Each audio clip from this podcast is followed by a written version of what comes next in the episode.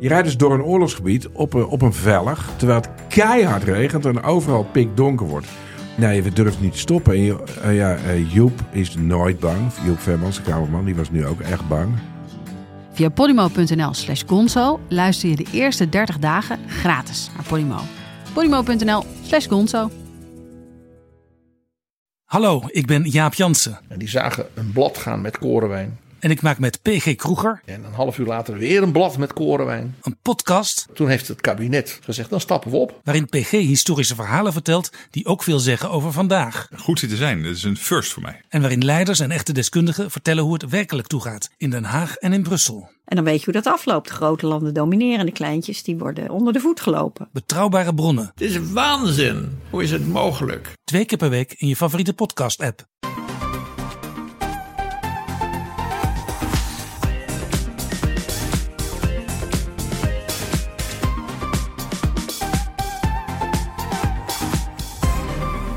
Welkom bij de Bright Podcast van woensdag 10 maart. We praten hierbij over de trading topics in tech van deze week. Mijn naam is Floris en aangeschoven vandaag zijn Erwin Hey.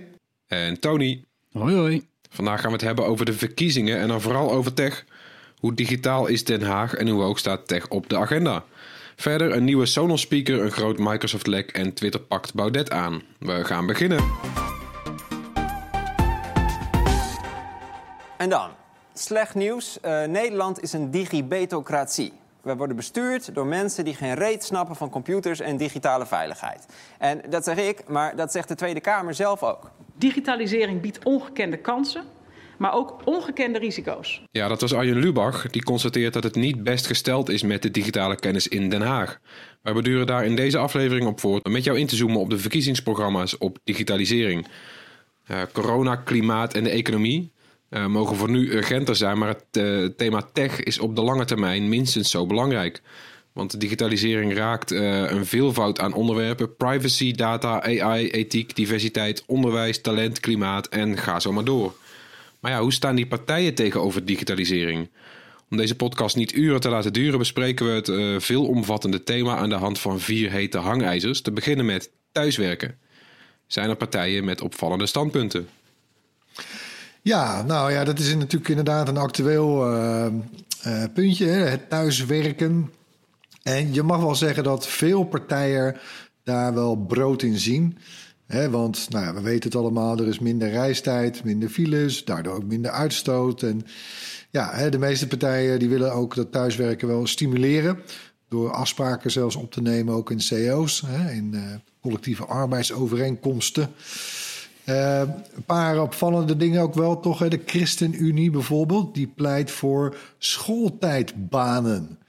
Hè, waarvan dan de werktijden samenvallen met de schooltijden. Eh, en is het dan de hele week? Nou ja, eh, je, je proeft hier en daar dat ze dan mikken op minstens twee dagen in de week. Dat je dan eh zeg om en nabij drie uur kunt stoppen met werken en nou, ja, dan voor je kinderen gezorg, eh, zorgt. Ehm, ook de PvdA bijvoorbeeld noemt dat punt, maar eh, opvallend genoeg overal zijn zij eigenlijk toch niet voor dat thuiswerken. En met name dan omdat het te veel stress oplevert en eh, zelfs tot burn-out klachten leidt. Eh, D66, dat trouwens, even tussendoor, de meeste aandacht heeft voor digitale zaken in zijn verkiezingsprogramma. Op afstand gevolgd door de VVD. Maar goed, D66 en GroenLinks, die pleiten om die reden, hè, die stress en die burn-out klachten, voor het recht op eh, onbereikbaarheid. Ja, eh, de PvdA vindt dat trouwens ook, maar dan specifiek eh, alleen voor in het weekend. en de VVD, ja, die blijft eigenlijk best wel vaag over thuiswerken. Ze noemen het wel, maar nou, echt uitspreken doen ze zich niet. En de PVV dan nog bijvoorbeeld, die, ja, die zegt er echt helemaal niets over. Hmm. Ja, maar dat is eigenlijk ook dat schooltijdwerken is eh, misschien nog wel goedkoper ook. Want dan hoef je geen toeslag meer te betalen aan al die ouders voor de buitenschoolse opvang. Ja, voilà. Ja, nou ja, kijk, dat hele Ja. dat, dat gelijktrekken met die schooltijden, dat spreekt mij eigenlijk ook wel aan. Kijk, hè, we hebben natuurlijk, eh, nou, wat was het? Eh, vrijdag 13 maart vorig jaar, eh, 2020. Ik ben sinds die Ja. tijd één keer nog op mijn werkplek geweest in Hilversum. Ik nul keer. ja, nou kun je nagaan. En Maar goed, ik, heb, ik heb niet het idee dat mijn productiviteit eronder leidt. Weet je, en als er een, eh, een deadline is, of, of ik moet echt bijvoorbeeld iets heel geconcentreerd schrijven, een script, of ja, dan doe ik dat. eh, maar goed, dat deed ik daarvoor ook al. Dan doe ik dat toch meestal s'avonds. Uh, Ja. Dus nou ja, ja ik, ik zie daar wel brood in. Ja, het is wel opvallend dat de PvdA daar ja, een beetje een, eh, een, een merkwaardige algemenisering op loslaat. Want dat verschilt nogal hè, wat voor impact thuiswerken heeft. Dat, eh, daar kan je niet eh, over het algemeen eh, van zeggen dat het, dat het negatief is, toch? Dat ligt puur aan de invulling Ja. bij die organisaties. Een beetje vreemd is dat wel. Want er zijn ook genoeg onderzoeken waar het tegendeel blijkt. Waar, waar, waar mensen hetzelfde als Erwin ervaren, dat je productiever wordt. En eh, dat wil ik wel eens een keer goed uitgezocht hebben dan, toch? Voordat je daar als politieke partij eh, een standpunt over eh, inneemt. Maar goed, de PvdA is wel de enige partij die pleit voor dat we allemaal recht hebben op een snelle internetverbinding. Nou ja. Dat wordt dan expliciet genoemd. Eh 50 mbit, mbps. Ja. En binnen 10 jaar dan zelfs iedereen een gigabit verbinding. Dat is dan wel een van die beloftes. Dat willen ze bij de Europese Commissie trouwens ook. Hè? Dat eh, over in 2030 dat we dan allemaal een snel internet Ja, hebben. de dat, dat is natuurlijk EU. vaker. Die, die standpunten zijn er Ah, dat ook vaak. goeie. Omdat eh, men, veel partijen en mensen ook trouwens zijn dan bezorgd om een, eh, een, een digitale kloof. Hè. Niet iedereen kan mee in, in, het, in de digitalisering. We zien eh, natuurlijk ook met het thuisonderwijs bijvoorbeeld vaak bij, ja, bij wat armlastigere gezinnen of zo. Of, of eh, met een slechte verbinding of, of geen eigen apparaat voor een leerling. Of, hè, nou ja. Eh, dus daar valt ook wel wat voor te zeggen. En dat, daarmee zouden we dat wel... Nou ja, zetten we eigenlijk een ondergrens vast. Nou, ik ben ook, daar ben ik eigenlijk wel voor. Ja, en over dat thuiswerk is natuurlijk ook, we kijken nu naar, en de- nu, nu zeggen veel mensen dat ze het beu zijn. Maar ja, na zo'n jaar corona en gedoe, ik weet eigenlijk niet eens meer wat ik beu ben. Ik ben wel iets beu, maar ik weet niet of, of ik nou thuiswerken beu ben. Ja, nou dat misschien nog wel Ja. het minste inderdaad. Het, eh, Ja. ik, ik, heb, ik vond het eh, thuisonderwijs erbij vond ik zwaar. En eh, de lockdown ben ik ook wel zat. En de avondklok. Maar thuiswerken, mwah. Nou ja, als ik, ik, kijk, ik, kijk, ik kijk vooruit naar een hoop dingen. En dat is ook wel collega's in het echt weer zien. Maar ik kijk niet uit naar dagelijks in de spits in het OV zitten of in de file staan. Ja. Dat dan weer niet. Ja. Ja, oké, gaan we door naar het, naar het volgende hangijzer. Dat is privacy en veiligheid. En die zijn in de programma's van de partijen opvallend vaak aan elkaar gekoppeld. Ja, nee, dat, eh, dat is altijd. eh, daar zitten grote verschillen tussen de, tussen de partijen. En dat is met eh, lang niet alle digitale en technologieonderwerpen zo. Heel veel partijen zijn het over sommige dingen natuurlijk bijna allemaal wel eens. Maar privacy en veiligheid, daar zie je echt wel verschillen. Ehm, de VVD die gaat het verst in het ondergeschikt maken van privacy aan veiligheid. Dat zal eh menigeen ook niet verbazen. Ehm, er wordt natuurlijk gehamerd op eh, misdaadbestrijding. En in dat kader zien we ook eh, dat de VVD een van de partijen is die meegaat in de wens van de AIVD en andere opsporingsdiensten voor eh, een achterdeurtje in, smartphones en gadgets. En specifiek dan in de messaging apps en berichtendiensten. Zodat eh, opsporingsdiensten kunnen meelezen. Ja, dat is natuurlijk een enorme privacy schending. Waarvan altijd maar de vraag is hoeveel extra veiliger de wereld daarvan wordt. En een idee, wat een idee is, zo'n achterdeurtje, wat al eerder door de Tweede Kamer is, eh, is afgeschoten. Maar dat komt Ja, ze dan weer, eh, weer gewoon weer terug, hè? Nou ja, enigszins vermoeiend wel. Het is, ja, en... en ja, jij vindt het irritant, hè? Ja. Nee, ja, dat is natuurlijk ja, iets wat, wat in de verkiezingstijd... Ja, daar is het verkiezingstijd Ja, voor, hè? Ik vind het specifiek dit dat soort dingen het is terug. inderdaad misschien een beetje een rechtspunt, kun je zeggen. Maar eh, hè, dat is dus, dat is, bedoel, het is momenteel zelfs kabinets, eh, een kabinetbeleid. eh, hè, dat, dat encryptie gewoon intact blijft. Dus en weer gaan ze het proberen om daar een voet tussen de deur te krijgen. Ik vind het echt strontvervelend. En hoe, eh, hoe kijken andere partijen daarnaar? Want we zitten nu een beetje naar de VVD te kijken. Hoe kijkt de rest daarnaar? Ja, ik heb nog wel een leuk eh, lijstje hier. Eh, De CDA bijvoorbeeld, die wil de grondwet uitbreiden met digitale grondrechten. Maar ja, legt dan eigenlijk vervolgens niet echt uit in hun programma hoe dat er dan uit moet zien. Dus nou, dat klinkt be- veelbelovend, maar roept ook nog een hoop vraagtekens op. Andere paar, paar specifieke dingen die, die mij opvielen Eh, D66 en GroenLinks die willen een exportverbod op surveillance technologie. dat is natuurlijk ook wel een, een heikel punt. Hè? Die, met, met van die camera's, met van die gezichtdetectie software erop. Ja. GroenLinks gaat ook nog iets verder. Die wil eigenlijk een, gewoon een Europees verbod op de handel in persoonsgegevens. En pleit in die lijn ook voor een nationaal coördinator voor dataverzameling. En grappig genoeg, de VVD, die, uh, die spreekt er ook uit over die datahandel. Maar die stelt dan voor om er belasting over te heffen. Ja, natuurlijk. uh, oh, hoe, wat, wat moet je, hoe werkt dat dan? Moet je betalen als bedrijf? Oh, nou ja, het is, het, is, het, is, het is wel een wat breder punt eerlijk gezegd hoor. Want, uh, en dat geldt trouwens voor de meeste partijen. Die willen toch wel dat de grotere big tech bedrijven... maar goed, daar hebben we het dadelijk dan nog even over... Belasting gaan betalen. Maar goed, even terug naar, mijn lijstje. Ehm, die, die, die gezichtsherkenningssoftware... waar ook GroenLinks zich over uitsprak. Ja, D66 en CDA die willen daar regelgeving voor. Dat lijkt me ook wel hoog tijd. Forum voor Democratie trouwens, die wil de sleepwet, die beruchte wet, ook voor surveillance, intrekken. En dan, dat vond ik nog wel de meest opvallende, de, meest archaïsche ook misschien wel, de PVV. Die wil een, een digitale schandpaal voor veroordeelde zeden- en geweldsdelinquenten. En het liefst trouwens op gemeentelijk niveau. Dus dan, uh, ja, uh, stel, dan moet je denken aan een website waar een foto op staat van een veroordeelde delinquent. En nou ja, wat mag je dan? Dat mag je dan, dan mag je dan op die pagina mag je, mag je die helemaal verrot schelden of zo waarschijnlijk.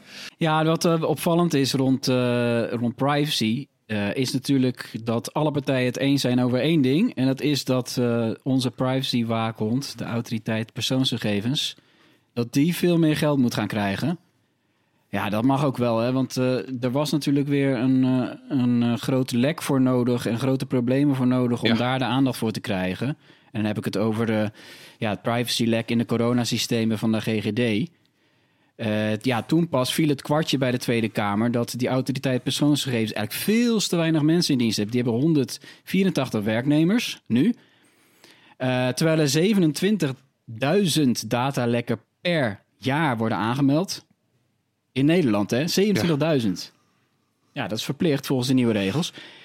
Uh, nou ja, raad eens hoeveel fulltime medewerkers de autoriteit persoonsgegevens heeft op het onderzoeken van, van datalekken. Ja, van die 184 inderdaad, ja. Nou, en, ja, en oh, specifiek het onderwerp datalekken. Jij weet het, Floris? Ja, een halve. Wauw. nou, ja, ja, minder dan één. Nou ja, Precies, dus uh, daar mag wel wat gebeuren en dat is al wel beloofd. Hè? Dus uh, daar vinden de partijen elkaar wel. Uiteindelijk moet uh, de AP 470 medewerkers gaan krijgen vanaf. het is wel exemplarisch eigenlijk, hè? Maar ja, dat. voor, ja. ja. voor, voor de soort digitale staat waarin ons land verkeert, kun je bijna zeggen. Ja, maar dat was toch echt de schuld van die partijen zelf hoor. Dat ze dat onderwerp uh, zo lang hebben genegeerd. En, en dan, uh, ja, nu het echt mis is gegaan met die corona-systemen, uh, ja, dan pas gaat er echt iets gebeuren. Ja, dan het volgende grote punt: Big Tech. De impact op ons digitale leven van grote bedrijven als Apple, Google, Facebook, Amazon en Microsoft. De Big Five. Ja, daar zullen alle, alle partijen wel iets van vinden, toch? Nou, niet allemaal, maar daar zal ik straks wat over zeggen. Maar bijna alle partijen wel, die vinden natuurlijk dat de macht van Big Tech moet worden ingeperkt. Daar hebben we het al vaker over gehad uh, bij Brian natuurlijk. En ook als dat betekent dat er een aantal grote bedrijven moeten worden opgesplitst. Dat is natuurlijk een van de meest vergaande maatregelen. Maar daar wordt in Europees verband wel degelijk aan gedacht. Als Google bijvoorbeeld te machtig wordt, nou, dan kan je het uh, ophakken. Uh, daar zijn ook wel meerdere partijen ook wel uh, mee eens. Uh, D66 gaat ja, het vers op dit punt. Die wil een soort van tegenmacht organiseren op allerlei manieren. Dat Europa ja, gaat samenwerken om ja, een, een, soort tegenmacht tegen alle die Amerikaanse bedrijven te vormen. en ook wil de D66 dat er meer inzage komt in de algoritmes van bedrijven zoals Facebook. Ja, dat is ook wel een goed punt eigenlijk. Hè? Dat is een van de dingen die, die beter geregeld moet gaan worden. Dat zit trouwens ook in die nieuwe uh, Europese richtlijnen. Uh, daar, daar komt dat trouwens wel ook in voor. Die inzage, die transparantie over hoe die bedrijven te werk gaan. Ja, ja ik ben benieuwd hoe ze, het gaan, hoe ze dat gaan invullen. Hè? En, uh, en ook een belangrijk punt is natuurlijk uh, data, onze data die dan niet langer op Amerikaanse servers uh, mogen staan. Daar zijn ook veel partijen het mee eens. Uh, maar opvallend is dat uh, Forum voor de Democratie zich vooral zorgen maakt over de censuur die er door die grote techbedrijven ja. zou kunnen ja. zijn. Twitter, Twitter misschien? ja, daar kan je ook iets bij voorstellen. Precies. Uh, juist natuurlijk deze week uh, dat er een tweet uh, van Baudet. ja, gemarkt ja, is, geflagd. Door ja, ja, precies. Hij, ja, à la Trump, hè. Dus uh, ja, het is wel toevallig natuurlijk dat dat gebeurt. Maar eigenlijk natuurlijk ook niet. Maar wel, uh, wel gek ook als je het hebt over Big Tech... is dat de PVV er helemaal niks ja. van vindt. Ja, er staat uh, niks over in een programma. Dat denk je ook van, hey, het is een van de grote belangrijke dingen. Zou je zeggen. Maar de ja. vindt er niks van. Nee, nou ja, alles wat, uh, wat buiten de uh, Nederlandse landgrenzen gebeurt, geloof ik, dat vindt de PVV allemaal minder belangrijk. Hè? Maar goed. Uh, ja, nou ja, je ziet ook wel dat inderdaad de bestrijding eigenlijk van Big Tech door veel partijen, die zien toch het liefst dat dat inderdaad in Europees verband moet gebeuren. zover is het inzicht wel al, hè? want ja, je kunt als Nederland wel iets gaan tegen Facebook gaan roepen van ja, doe even dat of dat. Maar natuurlijk dikke kans, hè, no chance dat dat gebeurt. Um, uh, en uh, het, het, sluit ook wel aan eigenlijk bij de huidige praktijk. Hè? Want vanuit de EU, ja, er is natuurlijk al best wel beleid. En in het verleden Microsoft, Google, ze zijn allemaal al eens flink aangepakt met torenhoge boetes. die nieuwe richtlijnen zijn er. Uh, er gebeurt gelukkig al veel in, uh, in, uh, op in Europees verband. op dit punt van big tech. Ja, de unieke positie die Nederland heeft is natuurlijk dat wij, werd van de week ook weer duidelijk, wij zijn, wij zijn nog steeds een belastingparadijs voor grote bedrijven. Dus wij, ja. Ja, wij stellen, dat was laatste berekening. Wat was het nou dat wij, uh, ja. wij hebben Google, uh, bijvoorbeeld, was volgens mij Google hebben we in staat gesteld door, door hier belasting te betalen. Ze hebben hier dan iets van 25 miljoen betaald aan de Nederlandse staat. En daardoor hebben zij in heel Europa, uh, wat was het, een, ongeveer 2 miljard euro aan belastingen kunnen ontwijken. ontwijken, niet ontduiken. Ontwijken ja. mag, maar ja, weet je, je kan er toch je, je vraagtekens bij zetten. Nou, dat is wel ook opvallend hoor, dat eigenlijk alle politieke partijen nu uh, ook vinden, of vrijwel alle, uh, vinden dat, uh, dat die bedrijven, dus met name de grote bedrijven, die grote techbedrijven, een vorm van belasting gaan betalen. En wel ook op de plek waar zij hun diensten aanbieden. Dus ook in Nederland, of in ieder geval ook in Europa. Ja. Daar zijn ze allemaal heel stellig over. Ja, ja ik ben benieuwd of dat gaat gebeuren. en dan komen we uit bij ja, op, op die manier toch het vierde, het vierde hangijzer. Uh, moet er een ministerie van Digitale Zaken komen? Of een digitaal deltaplan? Of in ieder geval een minister die, die zich hier nou ja, exclusief mee bemoeit?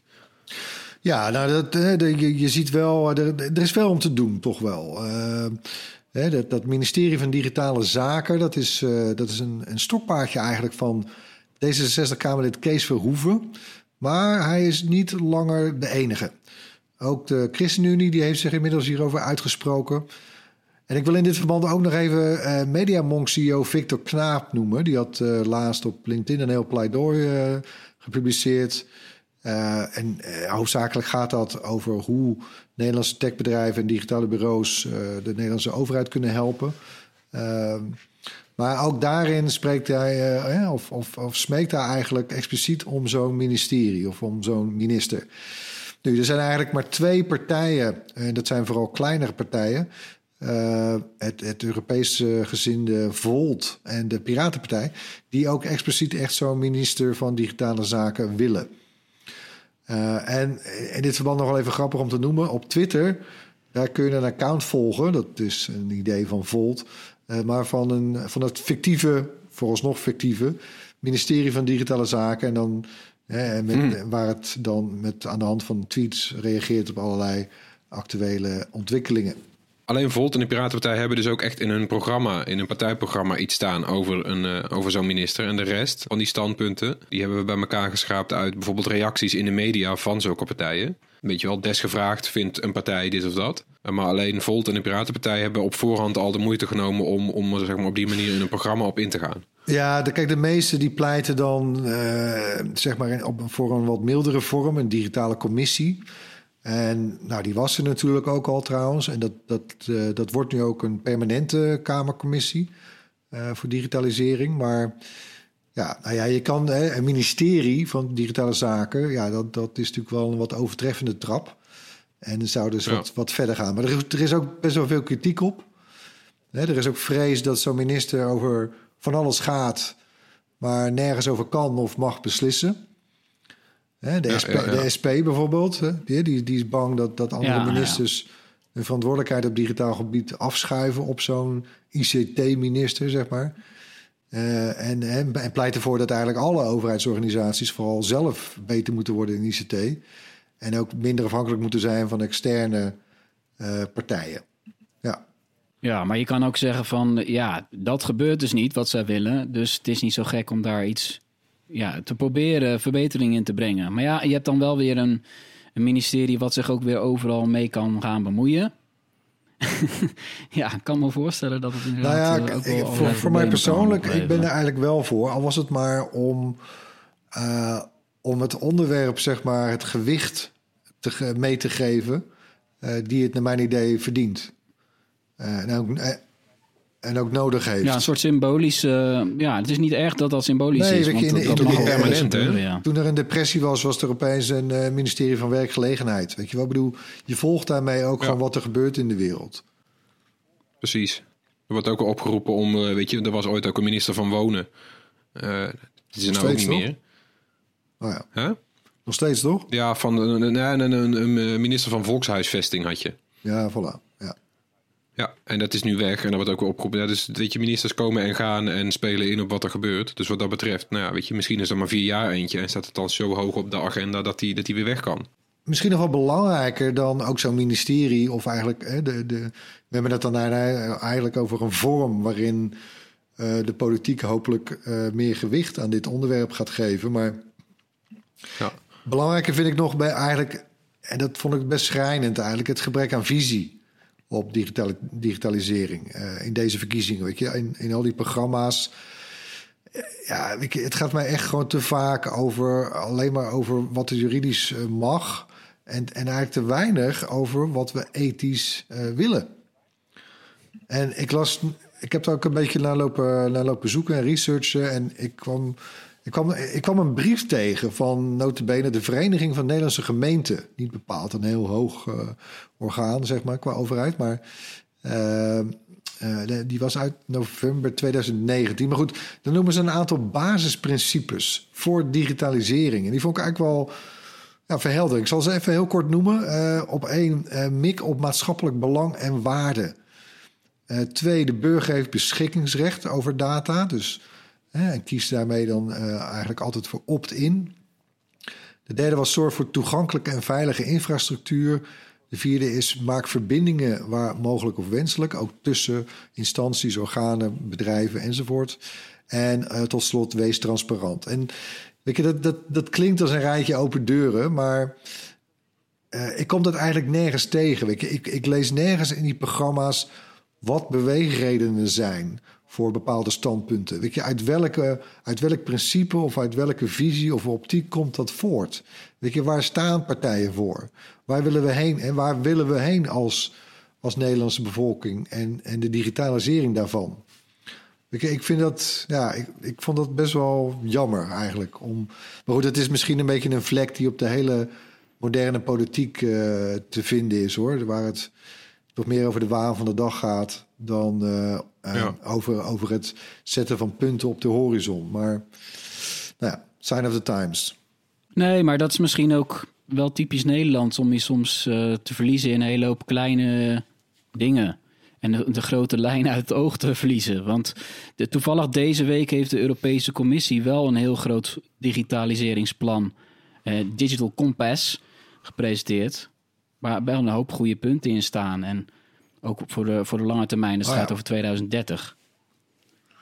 Dus ja, we hebben het vaak, eh, er wordt vaak negatief gesproken over Europa. Maar er, er, gebeuren daar wel, er worden daar wel lijnen uitgezet. En in Nederland verliest men zich ook wel vaak in kleine details. Dus Nee, dit is zo. En, maar uiteindelijk zijn wij er niet om mensen te vertellen eh, wat ze moeten stemmen. eh, maar om mensen informatie te geven om hun stem op te baseren. Eh, wat kunnen onze luisteraars nog meer doen als ze technologie willen laten meewegen in hun stem volgende week? Ja, we hebben, nou ja, om die reden hebben we inderdaad op onze site een artikel geplaatst met allemaal links naar stukken en stemwijzers die zich eh, specifiek richten op dit eh, onderwerp, de, de, de- dit thema tech in de verkiezingen. Eh, zo heeft NRC bijvoorbeeld een stemhulp waar je de partijen kiest waar je tussen twijfelt.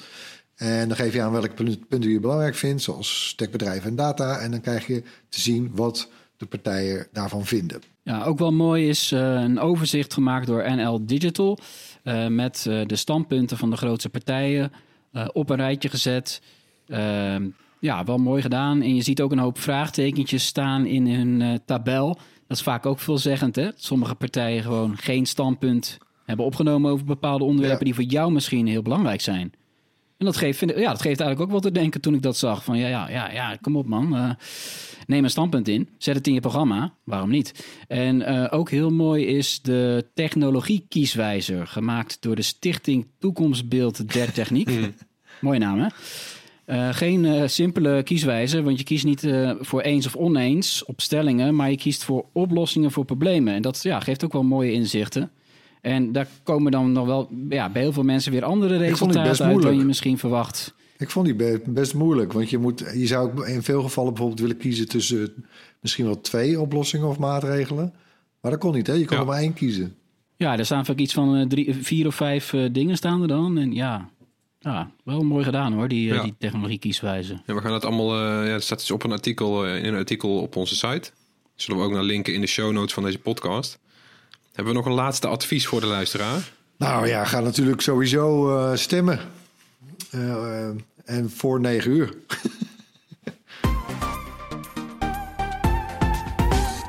Gaan we door met het hoorspel. In het hoorspel laten we elke week een techgeluid horen. En dit was het geluid van de vorige week. Ja, dat was een 3D-pen die David laatst testte in een video. De 3D Doodler of de 3 Doodler Pro Plus. En dat wist onder meer Hans Hendricks. Dus gefeliciteerd Hans, dat Bright T-shirt komt jouw kant op. Jee. En natuurlijk, eh, natuurlijk hebben we weer een nieuw geluid. Komt-ie. Wat? Ja. Nog een keer? Nee hoor, je kan nou even terugspoelen, hè? 10 seconden. Is waar, oké. Ik vind eigenlijk ja, de eerste keer als we een nieuw geluid hebben, maar één keer laten horen. blijft erbij Ja, één keer. Waarom niet? Als je denkt dat je weet wat het geluid eh, is, stuur dan je antwoord naar podcast.bright.nl. Onder de mensen die het juiste antwoord insturen, verloten we zo'n gewild Bright t-shirt. En een tijd voor een rondje kort nieuws beginnen we met Sonos. Die heeft zijn kleinste speaker tot nu toe onthuld. De draagbare Sonos Roam. De speaker is bedoeld om overal mee naartoe te nemen en eh, kan buiten zijn huis vanzelf overschakelen van wifi op bluetooth. Dus als je hem in huis gebruikt, dan is het gewoon een normale Bluetooth speaker of een normale Sonos speaker eh, via wifi. Die koppelt met, met je netwerk en die kan je gewoon gebruiken zoals elke andere Sonos speaker. Eh, en hij is met een prijs van 179 euro ruim de helft goedkoper dan de Sonos Move van een kleine twee jaar geleden. Die was nogal groot, die was vooral leuk om mee naar de tuin te nemen. En, eh, en de Roam past echt in je tas. Hij is er vanaf 20 april en je kan ook nog een, eh, een los laadplatformpje kopen. Ja, 180 euro toch? Ja. Nou, Ja. Ja, het is een concurrent voor die JBL-speakertjes, hè? Ook van, die hebben ook En, van die goede eh, Bluetooth waterdichte speakers. Nou, en deze werkt en dan meteen samen met de rest van je systeem. eh, Dat is ook een groot hoor, op deze markt. Bluetooth speakers. Ja, absoluut. Eh, ja, toch, toch vond ik... eh, hè, we, wisten al een paar weken dat er iets ging komen van Sonos. En eigenlijk zat ik stiekem te wachten op een, eh, een headset. En eh Ah, ja, ja. er ging ook gerucht over, kan over andere producten. Maar dan is dit nog vrij... dit is eigenlijk vrij Dit is nu eh, bijna ja, een 20 inkoppertje Ze hebben nu bijna 20 jaar gedaan over een draagbare speaker. Dus die koptelefoon die gaat ook vast nog wel een keer ooit komen. ik ben wel benieuwd trouwens hoe die klinkt. Want ik, hè, de, de HomePod Mini, die heb ik hier dan toevallig. eh, officieel niet verkrijgbaar in Nederland, maar toch. En wat me daar vooral verraste was de, gewoon de, hoeveel geluid Apple in dit geval uit zo'n klein dingetje weet te persen. Ik ben er erg benieuwd. Want kijk, van Sonos heb ik ook hoog zitten. Hè, wat, eh, wat die eruit weten te persen. Ja, ja. Nou ja, grappig. Laatste dingetje nog over Sonos. Eh, dat bleek vandaag dat eh, in de nieuwe Audi Q4 e-tron, want er zijn heel veel e-trons en er komt een nieuwe en er zit echt vette technologie in die Audi. Uh, daarover binnenkort meer, maar da daar zitten Oh. Sonos speakers in de auto. Hè? Ja, ja, dat blijkt dus. Dat is de eerste keer dat Sonos samenwerkt met een automerk. Nou, over, over beide dingen waarschijnlijk eh, later meer in video's op ons YouTube-kanaal. Gaan we door met Microsoft. Het bedrijf wist al sinds begin januari van de grote beveiligingslekken in de Exchange mail servers. Ineens is er veel om te doen. Pas begin februari ging Microsoft echt met die, met die lekken aan de slag, na aandringen van verschillende onderzoekers. En op 2 maart verscheen er een update die de lekken dichtmaakte. Maar ja, dat was al te laat, want honderdduizenden bedrijven zijn inmiddels slachtoffer van hacks, onder meer door de Chinese hackgroep Hafnium. Inmiddels zouden zeker vijf groepen de kwetsbaarheden misbruiken. Maandag bleek dat 40% van de Nederlandse bedrijven nog niks aan de lekken heeft gedaan. Ja, wij hebben, bij RTL hebben we ook eh, Exchange. Hè? Ik, eh, ik zal eens even vragen hoe, eh, of wij al de update hebben doorgevoerd. Hoe dat zit. Gewoon stoppen met mailen. Als, als Slack er nou voor zorgt dat de externe partij je een Slack-bericht kan sturen. En waarschijnlijk eh, komen er binnenkort wel, de be- wel berichten over welke Nederlandse overheden er getroffen zijn. Daar weten we nog niks over, hè, Floris, op dit Op moment. dit moment nog niet. Nee, in Duitsland waren het er al Nee, maar zes, goed, hè? de- de- je kunt er wel geld op inzetten. Ja, ja, ja. Nou, en Duitsers eh, staan... ja, precies. We hebben het over digitalisering van de overheid gehad. Ja, ja. ik eh, zie het bericht wel tegemoet. Twitter heeft, eh, voor zover bekend, de eerste melding gezet eh, bij een tweet van een Nederlandse politicus. Waar we het eerder over hadden. Want eh Thierry Baudet van het Forum voor Democratie twitterde dat hij zich niet wou zou laten vaccineren tegen corona. Eh, dat mag je zeggen, maar wat volgens Twitter niet mag, is eh, dat volgens hem zijn de effecten van corona verwaarloosbaar. En de effecten van het vaccin zijn volgens Baudet op lange termijn onbekend. Twitter vond dat misleidend en plaatste een waarschuwing bij de tweet. En daarom kan je die tweet ook niet meer retweeten of liken. Nee, Amerikaanse toestanden. Nou ja, het is voor hem natuurlijk. Het is voor hem. eh, eh, koren op. eh, hoe zeg je dat ook alweer? nou, ik ben, ik ben het gezegd even kwijt. Maar nee, dat past natuurlijk precies in zijn straatje. Hè? Want wat wel eh, inderdaad bij het eerste onderwerp kwam het al voorbij. Dat het forum. Ja. die ook bij Big Tech. Ja, ze, ze, ze, ze lopen vooral te hameren. tegen de censuur die, die bedrijven als Twitter en Facebook in zijn ogen toepassen. Ja, nou inderdaad, je zal het net zien. Boom, raak. Ja. Met de afsluiting hebben we nog wat tips voor de luisteraar. Eh, zal ik zelf eens beginnen voor de verandering? Ja, oké joh. Is goed. Ik heb... eh, ja, oké, doen we dat. Ik heb een app meegenomen en die app heet Dispo. En het is een app eh, waarin je foto's maakt op rolletjes. En die zijn de volgende ochtend pas klaar. Dus een digitale wegwerpcamera. Ja, hartstikke grappig. En, eh, en, en je, kan verschillende rolletjes dus volschieten. Die, die, ja, die zijn op een gegeven moment ook vol. Dus je kan geen eindeloos foto's maken. En eh, die, die rolletjes kan je privé houden of delen met, eh, met vrienden. En, en de slogan is Live in the Moment. Dus foto's maken zonder er meteen mee aan de slag te gaan. Zonder ze meteen op Instagram of zo te zetten. En Dispo is er voor iOS. Er is een wachtlijst. Maar als je al binnen bent, dan krijg je meteen 20 invites waarmee je al je vrienden kan binnenhalen. Heb je het, eh, Het ziet er en heb je het al uit. gebruikt?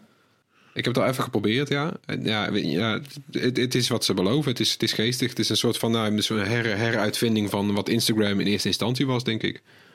Daar lijkt het een beetje op.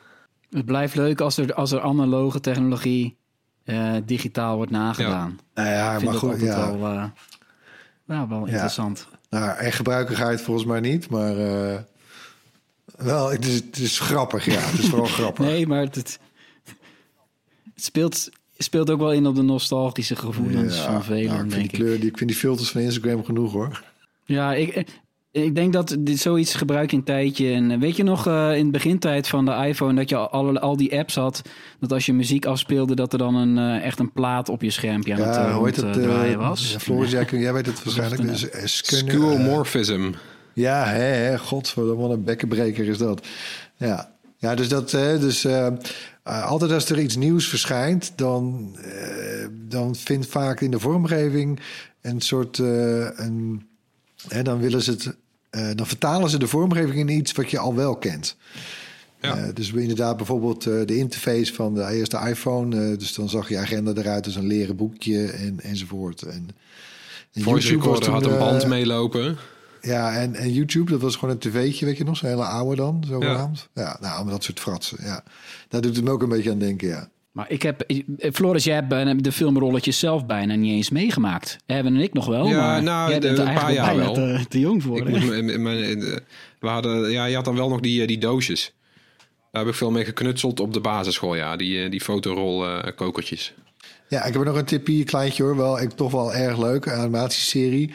Eh, Star Trek Lower Levels. eh, te zien op Amazon Prime Video. Star Trek, eh, ik, ja, ik ben best wel fan, fan van de series. Eh, maar het gaat natuurlijk altijd over de grote helden en, en, de, en de grote... En de- deze serie gaat dus echt over het, het, lager, eh, het lagere personeel. Letterlijk op de lagere dekken in, in de schepen in die Star Trek wereld. Ehm, De red shirts. Ja, de, eh, maar ook weet je, de onderste eh, engineers en de, en de, en de zusters eh, op in de sick bay. En dus niet de dokter. En er zitten wel een paar grappige scènes in ook. Over hoe, hoe zeg maar de leiding, hè, dus de hoofdengineer en de, en de hoofd van de ziekenboeg en de, de captain natuurlijk. Die, die zijn alleen maar, pro- proberen die alleen maar punten te scoren. En, en eh, super ambitieus, weet je wel, alleen maar scoren. En, eh, en, en zij staan daar dan zo echt zo letterlijk bij en kijken ernaar. En hebben zoiets van, what the fuck. Dus dat, dat zit een beetje in heel die serie. eh, eh, die, die hele serie is daar een beetje doorspekt van. Dus nee, het, ja, ik vond het. Ik had zoiets van, nou ja, dat, dat kan toch nooit wat zijn. Maar ik vond het toch best wel grappig.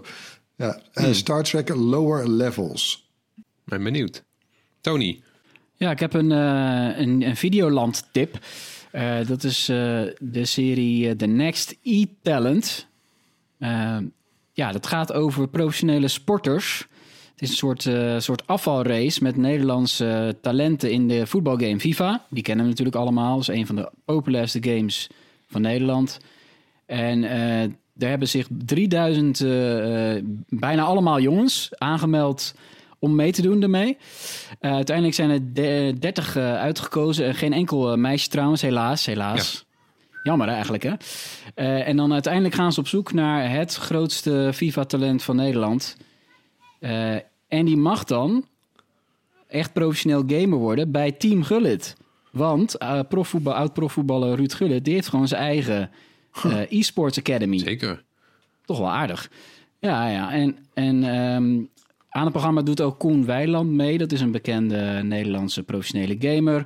Eh, FIFA-icoon eigenlijk. eh, die tegenwoordig ook de E-bondscoach is. Maar zit je de hele tijd naar potjes te En, kijken? eh, of hoe- wat, wat, wat zie je eigenlijk? Nee, het is eigenlijk wel zo gemaakt dat het ook wel leuk is voor de, voor de papa's en mama's om mee te kijken met de jongens die van die game houden. Want het gaat echt niet alleen over die game hoor. Ze moeten, ze moeten van alles en nog wat doen. Eh, natuurlijk is het belangrijk dat ze goed kunnen spelen, maar ze worden ook echt wel getest. Het is echt wel een harde afvalrace. En het gaat niet alleen om, eh, om concentratie en, en topsportmentaliteit, maar ook bijvoorbeeld om, over sociale vaardigheden. En hoe ga je om met de media? Want het komt ook al, komt aardig wat bij kijken om e-sporter te worden.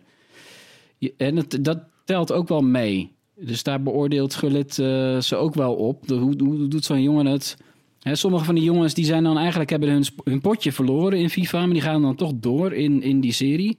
Omdat ze gewoon het, eh, een goed verhaal hebben na afloop voor de camera. Kunnen ze uitleggen. Hmm. Ja, dat is ook wel belangrijk. En een van de jongens die meedoet aan eh, Next E-Talent, dat is de zoon van, eh, van René van der Gijp. Oh. Toevallig, ja. En ik moet zeggen, die, die praat ook wel Ja, weer ja. makkelijk op camera. Geen idee of, hoe ver die gaat komen, want dit is zo'n serie die elke week een nieuwe aflevering Oh, heeft. ja. Dus staan niet allemaal achter elkaar online. Elke dinsdag eh, komt er een nieuwe aflevering op Wel video. leuk, eindelijk weer ook weer iets waar, waar dan mee misschien ook juist ouders inzien. Dat het niet, eh, al lang niet meer een soort van alleen maar een spelletje is. Maar dat het best serieus kan worden. Nee, het is echt gel- gelikt gemaakt ook, jongen. Het is echt een mooie locatie waar die jongens allemaal moeten overnachten. En je denkt van tevoren van, hé, het zijn allemaal 30 jongens die er bijna allemaal hetzelfde uitzien, weet je wel. Zijn het dezelfde types? Dat lijkt wel zo te zijn. Maar die hebben natuurlijk allemaal een totaal andere persoonlijkheid uiteindelijk, hè. En, dat ja. komt ook wel erg naar voren. Dan hebben we als laatste ook nog even een tipje van eh, Marijn. Komt-ie.